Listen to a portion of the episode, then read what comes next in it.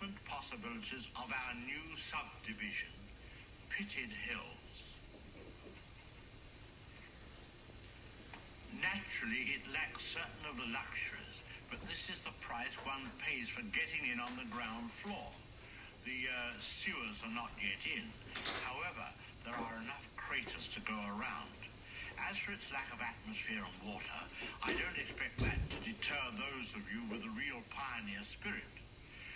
Those of you with vision can, I'm sure, imagine the beautiful sight of the moon, completely covered with the well-known inexpensive Hitchcock homes, all with picture windows, giving everyone an unobscured view of his neighbor's picture window.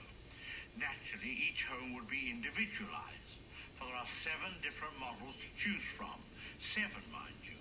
Red, green, blue, orange, lemon, lime, and the ever-popular chartreuse.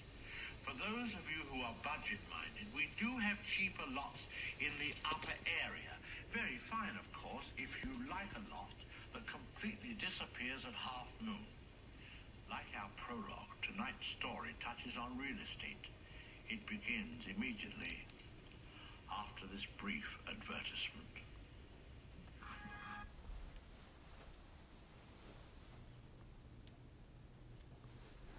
Good morning. You're listening to the Horror Business Podcast. Uh, my name is Thomas. Uh, I want to apologize again for the episode discrepancy this weekend. Uh, I don't even know if Yellow Wolf's still in Mexico or not. I don't even know. So, my apologies. Um, let's see, what else? I was going to say something.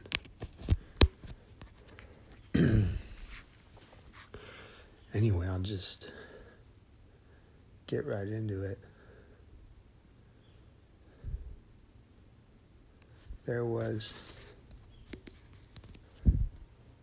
next to the stove lighting a cigarette, pouring a drink into my coffee. Trees that surrounded the cemetery were silhouetted now. Sun rising behind them. I always loved that early in the morning. Quiet. Quiet as dead.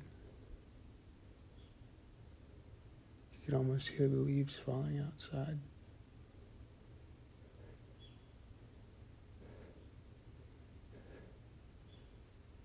Trampling of boots came rolling through the kitchen.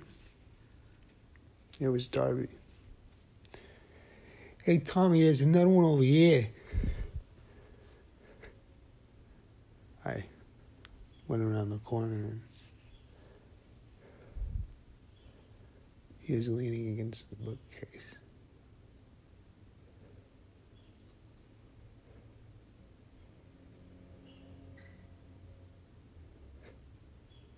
He was, you could see through him.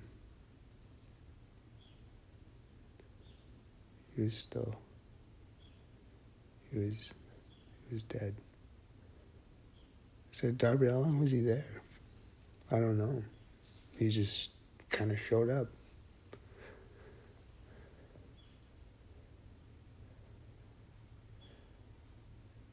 I helped Darby carry him into my bed. I said, make sure he stays here because I'm going to need to talk to him later, but I have to get to work.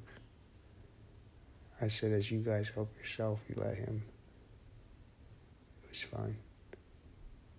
Sometimes they would just show up like that. Some people just never knew punks and outcasts, really. And other people who just didn't quite make it. Just kind of showed up like that. Always at a stranger tale, I guess.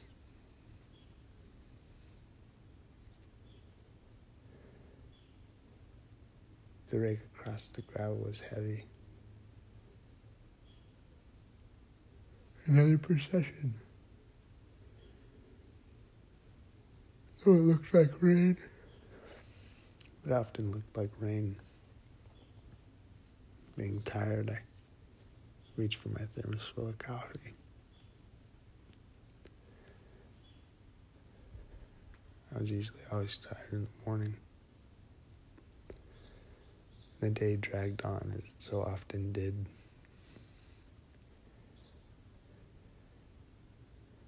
I sat on the bridge and I watched the stream flow, the golden leaves falling. Way past Halloween now and in November. Still some things I was curious about. I haven't heard any word back on the sheriffs in regards to the body snatchers. I was still wasn't sure. My uncle, the crow, he hasn't been around in quite some time, which usually meant something was bound to happen sooner or later that probably wasn't good. That was sure.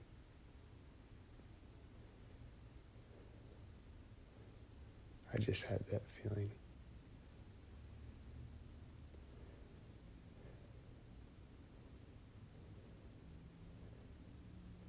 the black cars with their black parade filing in ranks.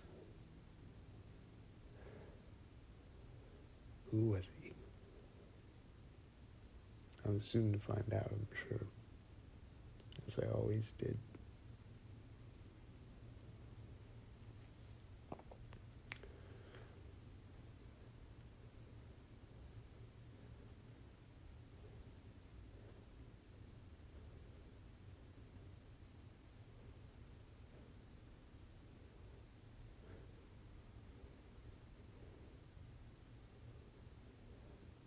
Place was dingy. It was cold. I awoke. Was I sleeping? Didn't know. Was in my home. I had never been in a place like this before.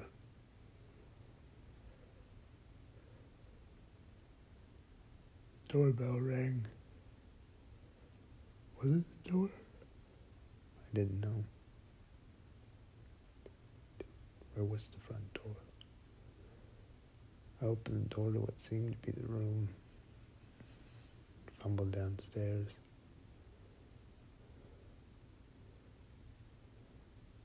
The doorbell rang again. Porch light was on, silhouetting a shadow. seemed to stand so menacingly in the hallway. Gentleman wasn't even in my house.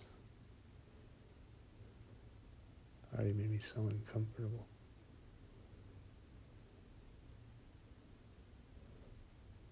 I just remember opening the door and being shoved back. The door shut.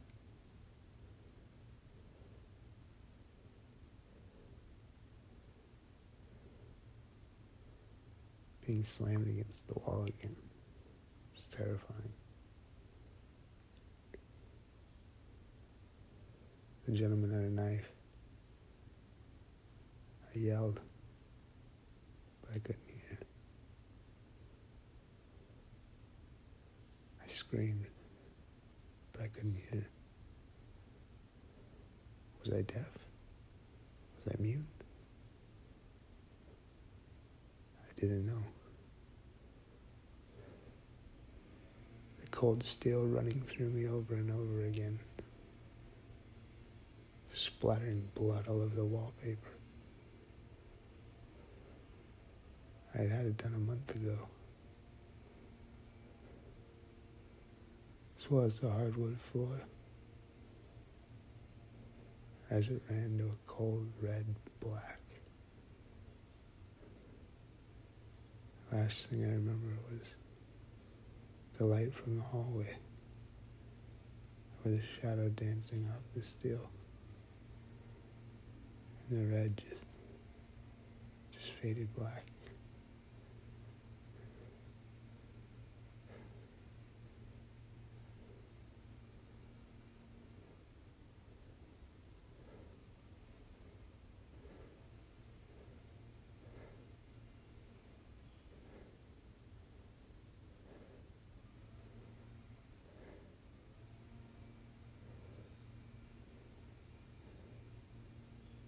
My head cranked back.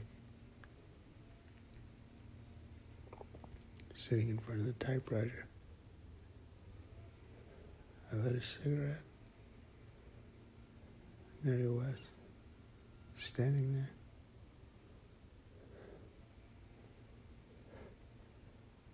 Richard was behind one of the bookcases. Holy shit, you gotta tell people when you do that. Sorry, Richard, I. You know how it goes. I guess I'm still just not used to it, I guess. Well, damn. And there he was. He walked over and he shook my hand. He pointed to the typewriter. I turned it to him.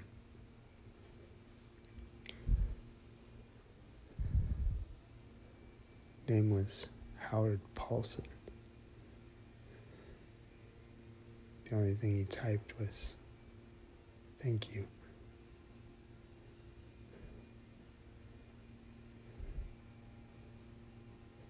He must have been deaf and mute, I suppose. Faded through the bookcase, through the church wall, and out into the yard. Silhouette, even as the other gentleman, just seemed to fade. Father under P.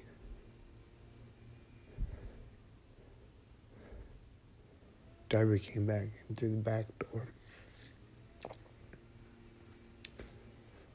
Past the kitchen into the church. So he's awake now.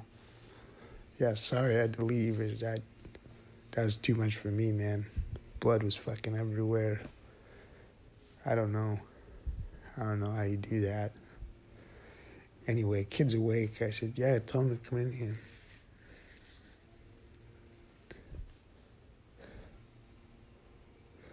Name was Kyle.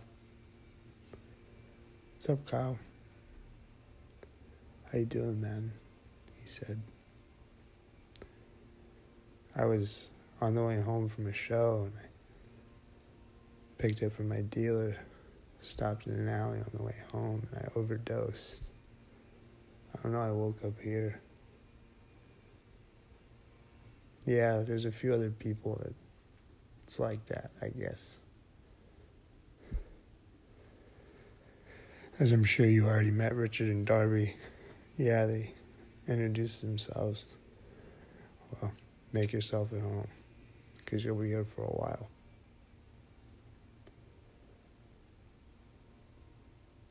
That's it for this morning's Horror Business Podcast. You're listening to Thomas. Have a great rest of your day. Love and blessings always.